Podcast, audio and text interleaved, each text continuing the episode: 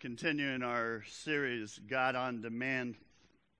And I've been raising the question how big's your God? I mean, how big's your God? And I ask the question because I am convinced that the way most people live their lives is directly correlated to the size of their God. And it's been my observation that too many Christians, uh, we talk a big game, we talk about a big God, but we live little God lives. The fact is, God's a small part of our lives. Instead of living big, instead of living bold, you know, big God lives that we've been talking about, instead of that, we, we, we tend to uh, venture out into deep waters and instead of trusting God, we, we don't. We, we don't trust that God is big enough. We don't trust that God is strong enough to deal with whatever it is we're going through. You know, instead of living the abundant life that Jesus Christ promised, that life full of joy and hope and satisfaction and peace and power, instead of living that way, we live weak. We live fragile. We live with high levels of worry and fear and anxiety.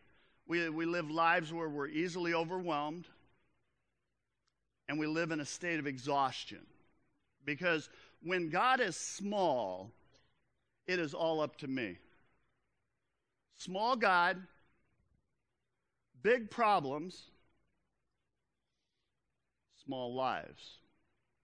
And I think what happens is as we face uh, something new in our life, whether it be a challenge or an obstacle or something that maybe is going to stretch us or make us grow, what happens is we panic and we retreat.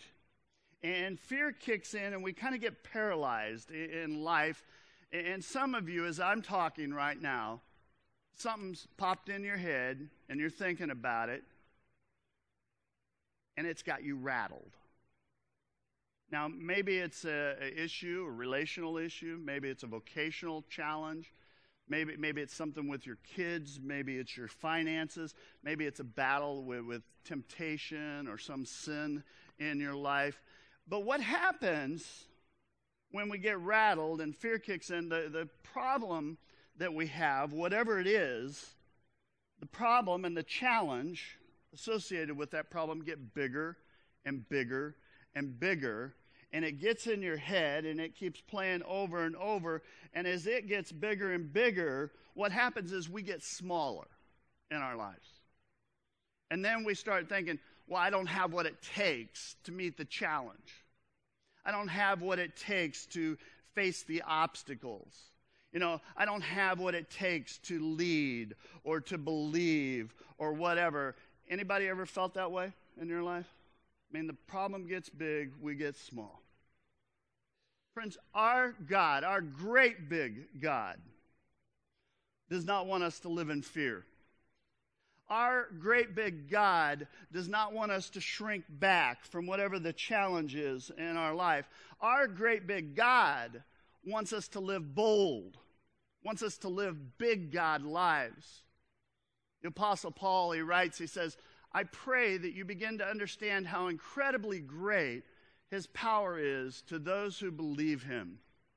And here's my prayer today. It's been that all week, is that God would open the eyes of your heart. That God would, would help you see just how incredibly great his power is for your life. And that God's power is bigger than whatever the challenge is, whatever the doubt is, the frustration, the fear. God is bigger than whatever your inadequacies are.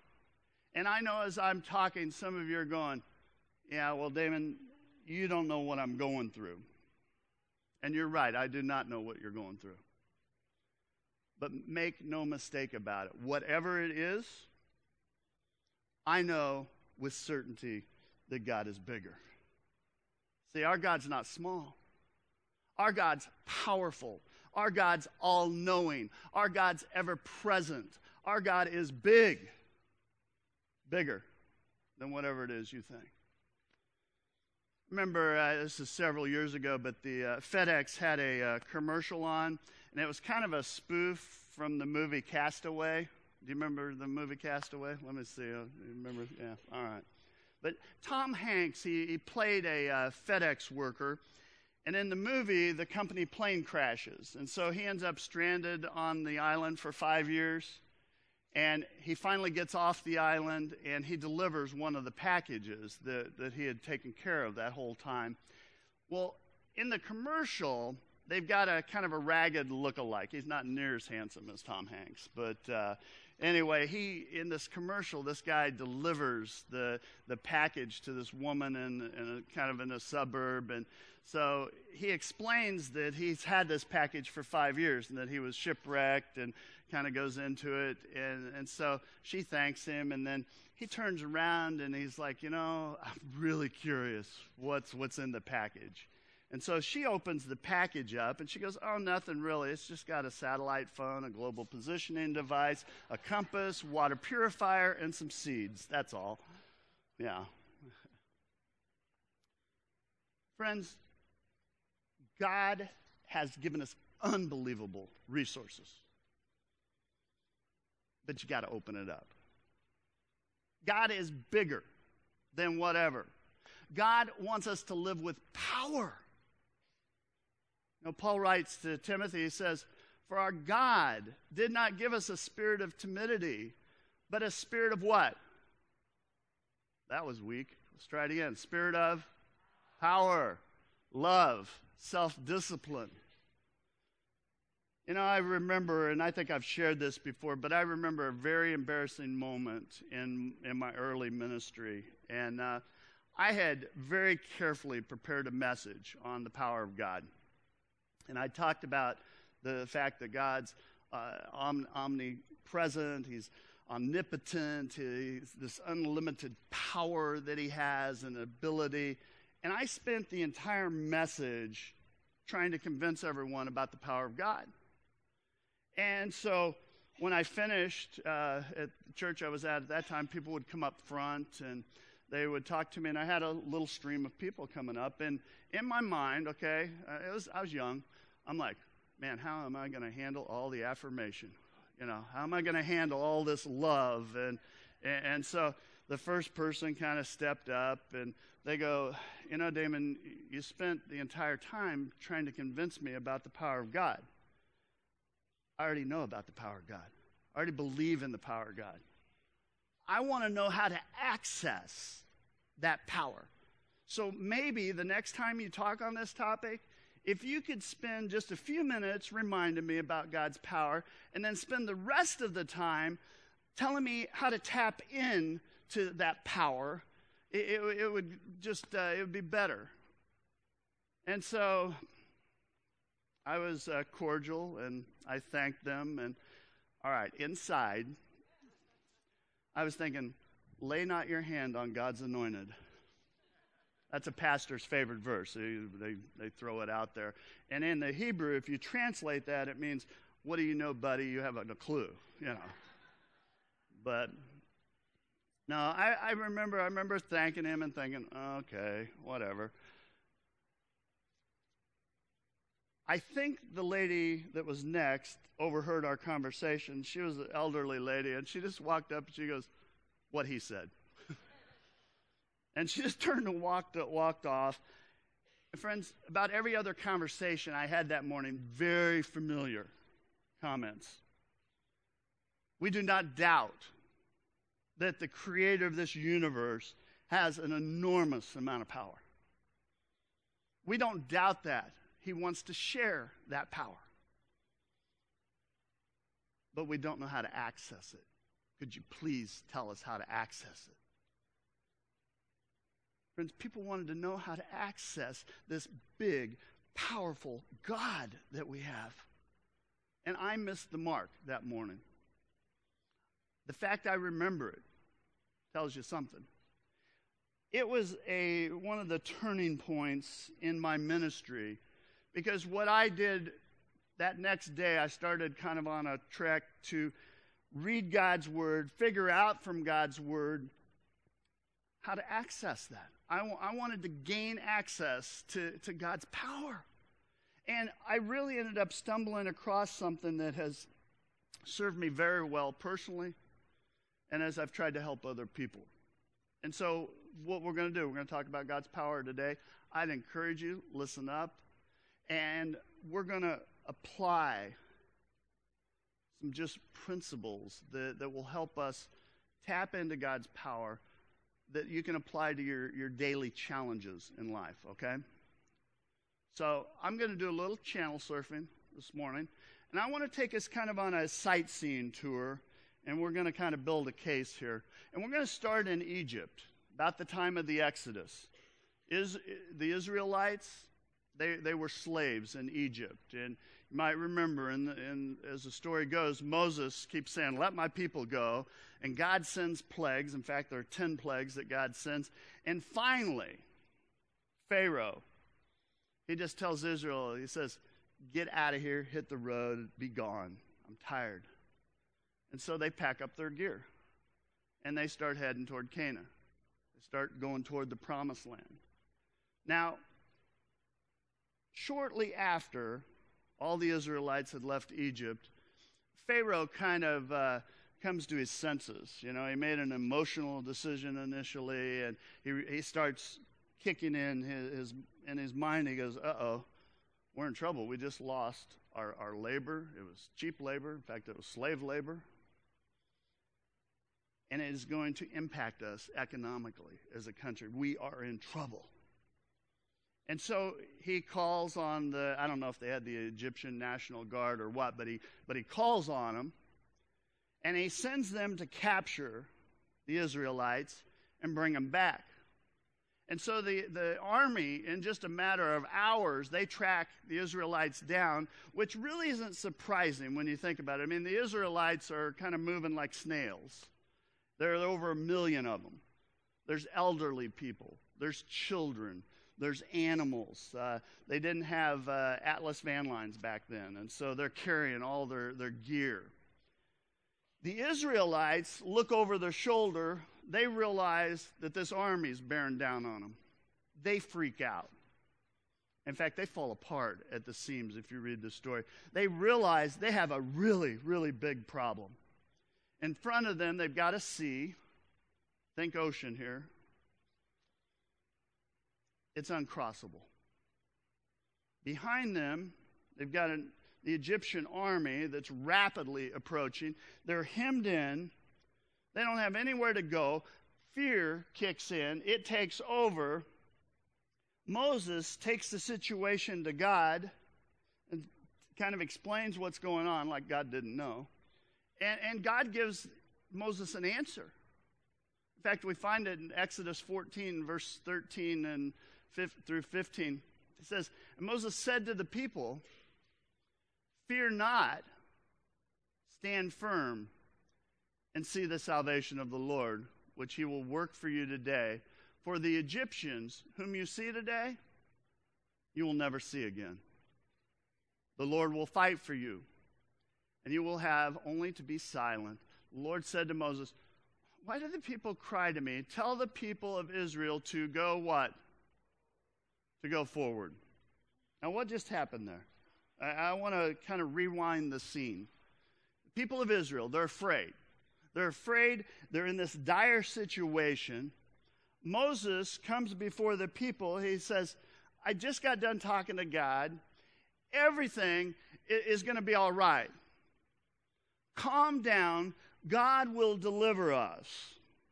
You know, God has given me some orders, very specific orders. We are to start marching forward toward the sea. And somewhere between here and there, God's going to intervene. Trust God, stand firm, keep moving forward. Now, I'm just curious how many of you would have bought into that at that point? I mean, you got this army bearing down on you. You're worried for your life. The sea's in front of you. And God says through Moses, keep walking. Keep trusting. Keep moving in the direction that I'm telling you. Move forward. I am going to honor your faith. I'm going to honor your obedience by a display of supernatural power. Power as we move forward in obedience. Now, I figured something out about people. That's not how we like power. We want God to share power a different way. We, we would like a very detailed plan about what God's going to do. And we would really like to have the power now. I want it now. I want it immediate, before the crisis, before the problem, before the ocean's edge. I want it now. But God, in this passage, God, God says, keep walking, keep trusting, keep moving forward. God's power is accessed as we move forward, as we move forward in obedience. When they reach the sea, God parts the waters. They walk through on dry land. Pharaoh's army, they get about halfway through, and God kind of relaxes his grip on the sea. It crashes in on them. And, and we're told Pharaoh and his armies drowned, and God delivered. So there we got a story. I want to look at how that works in the trenches of everyday life. You know, let, us take a situation. Let's take a, a husband that uh, maybe had a fight with his wife. You know, and let's just assume that for the most part he was right. I know we're going to have to stretch it a little bit here. But let, let's just assume, okay? that for the most part he was right, but he was absolutely wrong when it came to the anger, to the borderline hostility that he had in his spirit. And so, after they have this exchange at breakfast, maybe, he goes to work and he's deeply wounded. You know, he's at work, he can't concentrate because he keeps thinking about what, what happened. And the Holy Spirit Holy Spirit keeps tugging at him, pushing on him to call her, to apologize, to just move forward here. And in his mind, you know how this battle goes, right? In his mind, the Holy Spirit's pressing him. He's like, no way. She deserved that.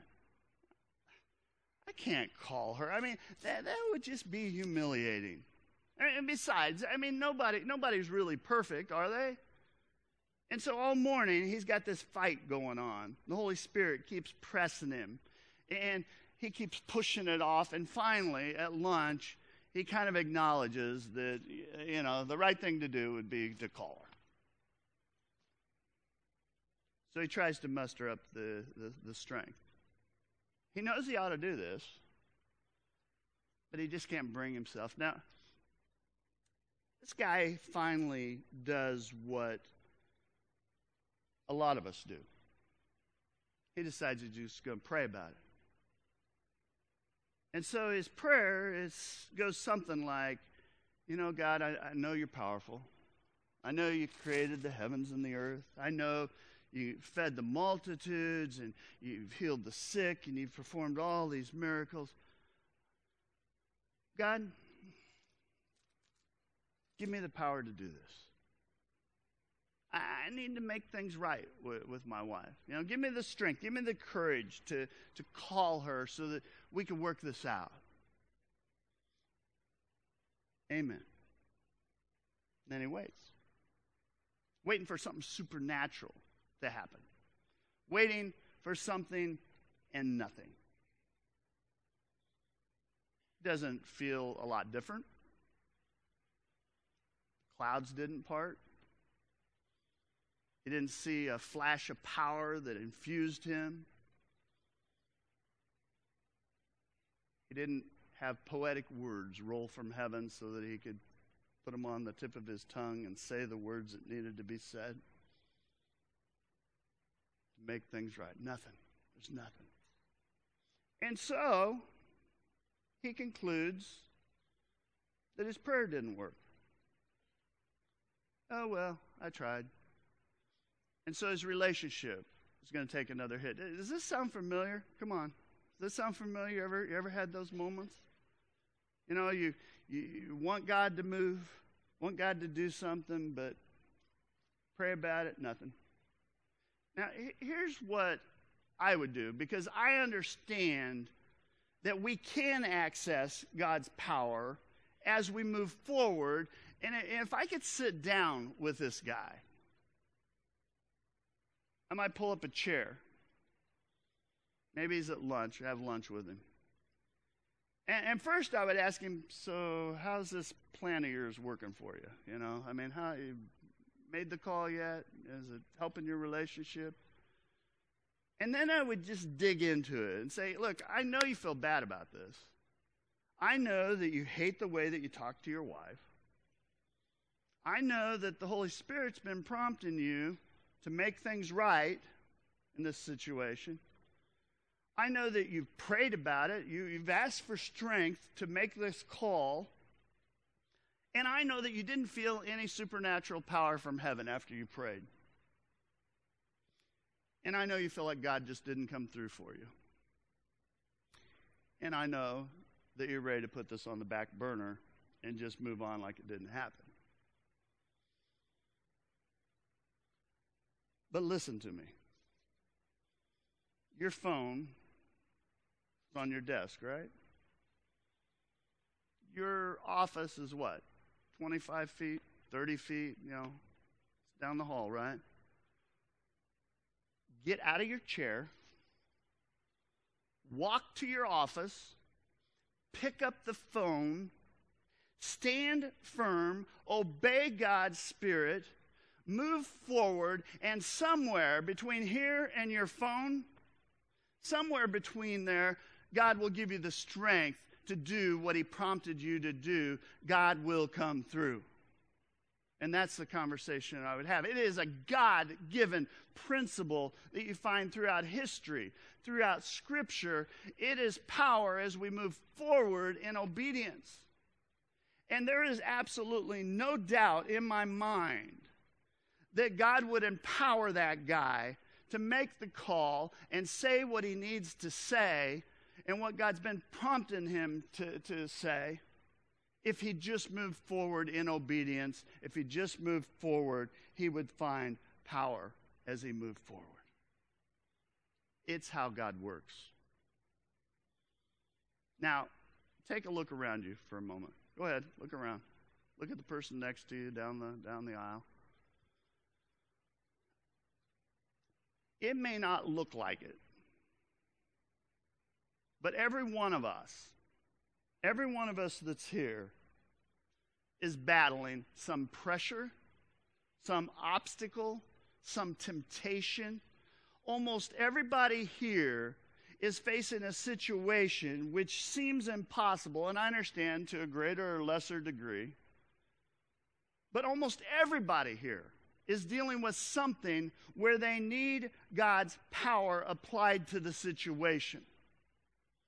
Now, here's the deal some of you have hit the pause button in your life, and you're sort of stuck.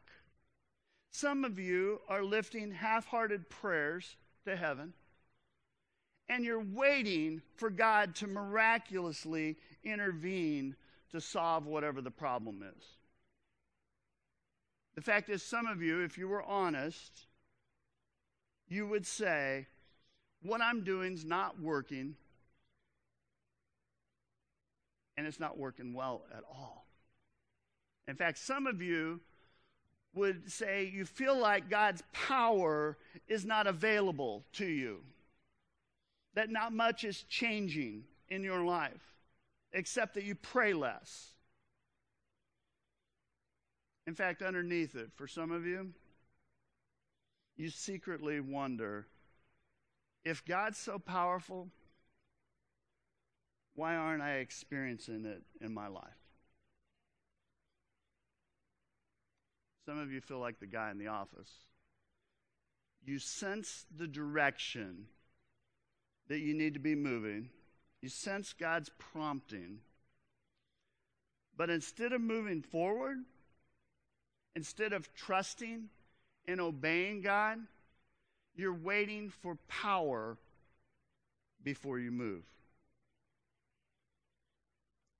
It's power along the way that God promises. It's when we put that one step in front of another. It, it, it's that power that starts getting involved. Let's change the channel. Similar story, Joshua 3. Joshua is now the leader uh, of Israel. Moses has died, and Joshua taken over. He's been leading the people at this point. They've been wandering around in the Sinai Pen- Peninsula for a while. God says, Today's the day we go to the promised land. Now, there's a big problem. The Jordan River's at flood stage. There are no bridges, no boats, no motor cars, not a single luxury, all right? God says, We're going across. God says, It's not going to be a problem. Tell jo- God tells Joshua, He says, What I want you to do is I want you to organize in a line, and I want you to head toward the raging waters. And he instructs them to carry the Ark of the Covenant, which is a symbol uh, of God's presence. He says, I want you to carry that ark at the front of the line. God says, head them up, let's move them out. Now, I want you to imagine for a moment that you're in that group of people. And you're maybe fourth or fifth or sixth in line, all right? As you get closer to the water, it is churning, it is a raging river. I know what I'd do at that point. Be like, uh, women, kids first. Go, go ahead, go ahead. Uh, be chivalrous, right? I mean, uh, no, no, wait, right? You go ahead. Yeah, go ahead. But again, God announces. God says, "I'm going to intervene." But when? When we get to the river's edge? No, this time it's different. God says, I'm going to wait till you're in the water. I'm going to wait till your feet hit the water. Scripture says, the priest will carry the ark of the Lord, and the master of the whole world into the Jordan ahead of you. When they step into the water, it will stop. The river will stop flowing, and it will stand up in a heap. God says, I promise power as you move forward. I promise to deliver you along the way. And I'm sure whoever was that first one to have to step in was like, when the water finally went back, they're like, thank goodness, it's about time. Let's fast forward again. New Testament. This is the first recorded miracle of Jesus. It's at a wedding reception. The party planner had miscalculated, they'd run out of wine. So Jesus sees the situation. He instructs some men to, to fill these large containers. These would have been very, very large containers. Fill them full of water. Then Jesus tells them to draw some of the water out of the containers and take it to the wine testers.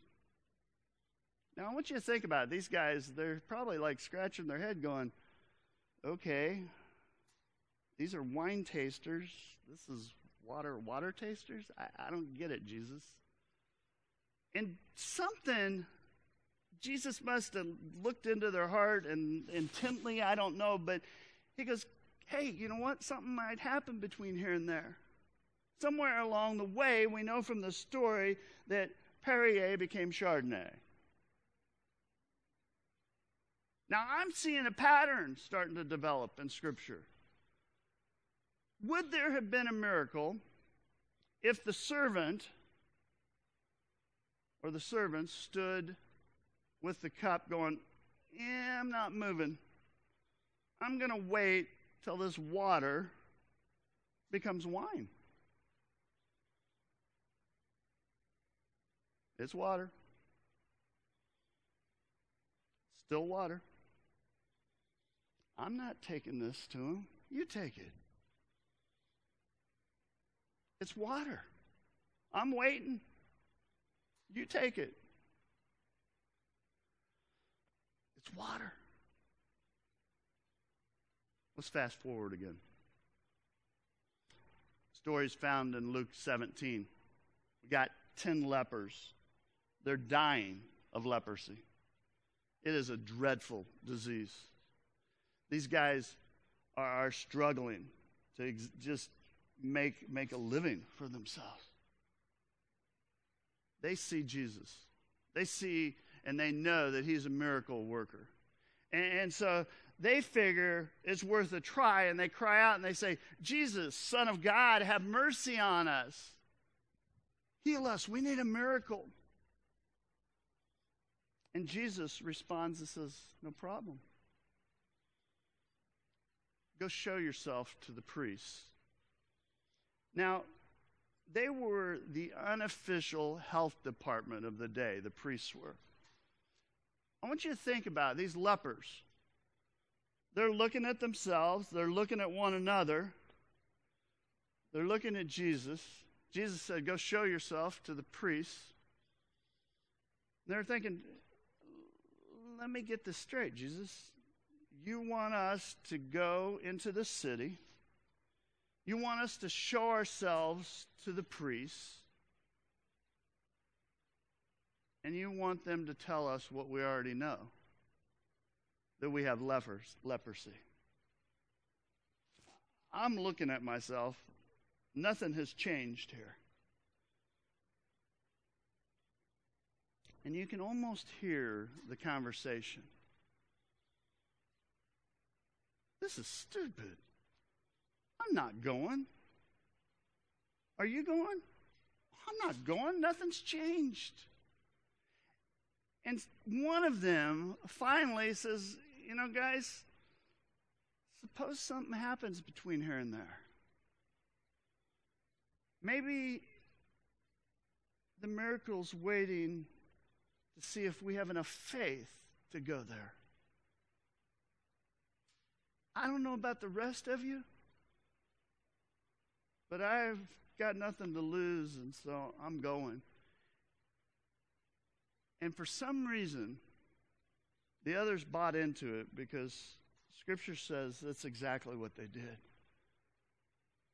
Jesus looked at them and says, Go show yourself to the priests. On their way, they were healed. On their way, they were healed. On their way, they were healed. Friends, I could take you all around the Bible. We could serve a lot of stories that reinforce a very basic principle that God is more than willing to intervene in difficult situations, in the challenges uh, of everyday life. When we demonstrate faith, when we walk forward in obedience, submission. It, it's a power principle. It's a power principle that you find throughout God's Word. Now, here's the deal some of you are waiting for God to do a miracle. I mean, some of you think you're waiting on God, but the reality is God's waiting on you.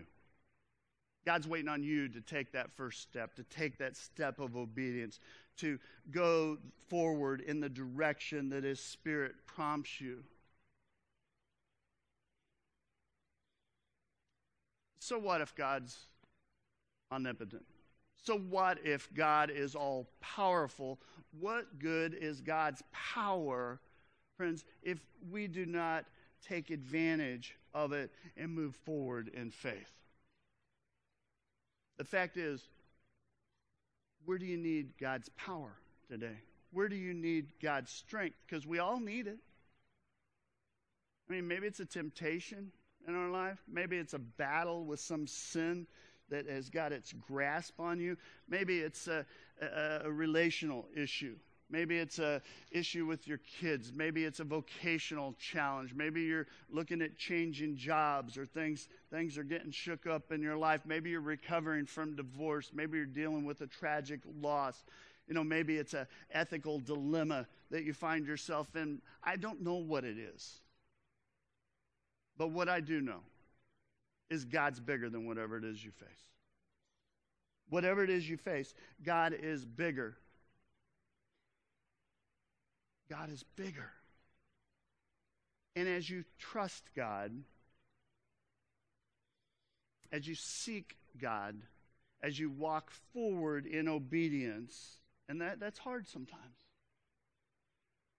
But somewhere between here and there, wherever it is that God's calling you, wherever it is God is saying move forward to, somewhere between here and there,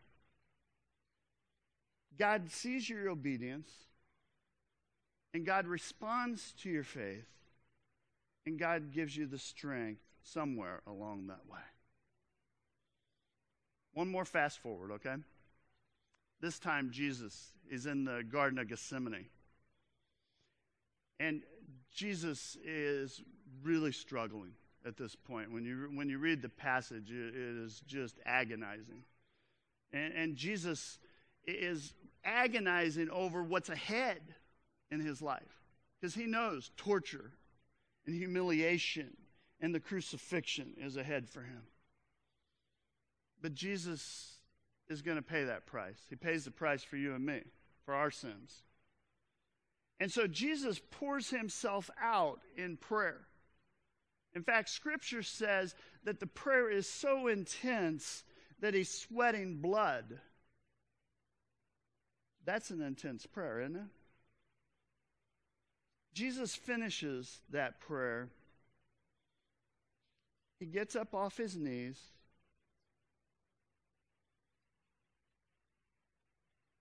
I want you to think about what that moment must have been like. Jesus had prayed, there's no miracle. He's still facing the same situation that he had prayed about. Can, can you imagine how exhausted Jesus was at that point? But he gets up off his knees, he gathers his disciples, he says, Let's go. And Jesus walks forward in faith, in obedience. And along the way, he's put on trial, he's beaten numerous times, he's nailed to a cross. And God gave him the power and the strength to complete that redemptive work.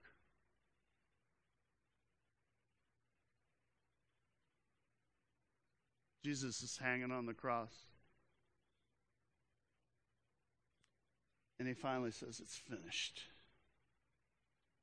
And he pays that price for you and me. Jesus was obedient. Jesus trusted God. It was his father. Jesus moved forward in obedience, and he received power along the way.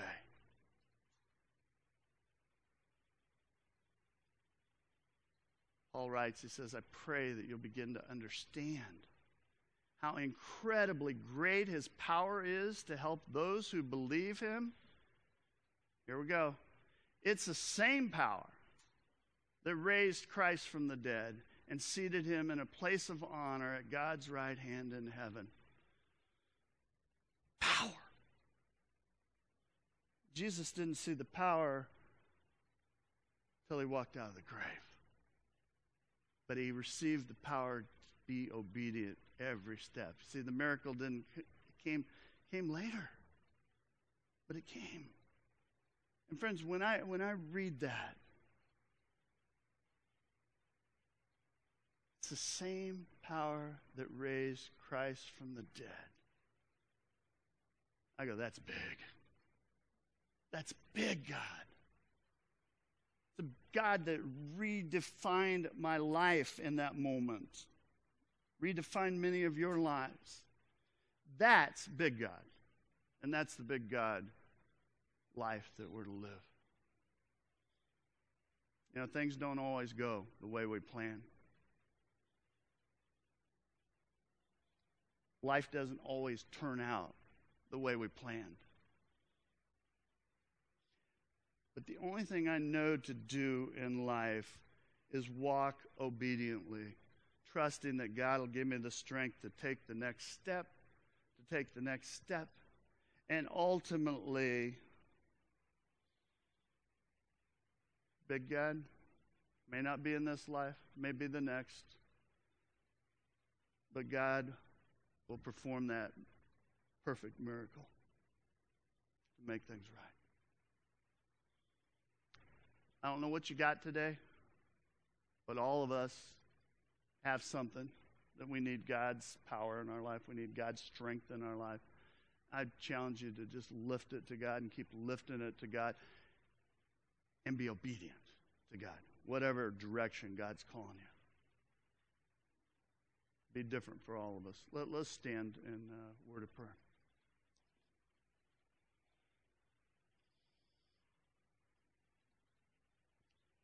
Our holy God, God, I pray that uh, your Holy Spirit, I, I know it's whispering to every one of us here. There's something where we just need to walk forward. We need to step forward in faith. And God, I know for some they're not sure which direction, but I pray your Holy Spirit would just scream, drag, pull them, whatever needs to take place to make it clear what that direction is.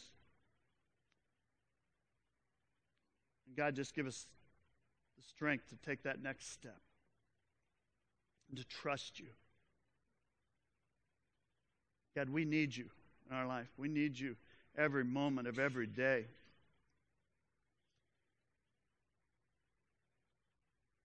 God, help us to be faithful. Help us to be obedient.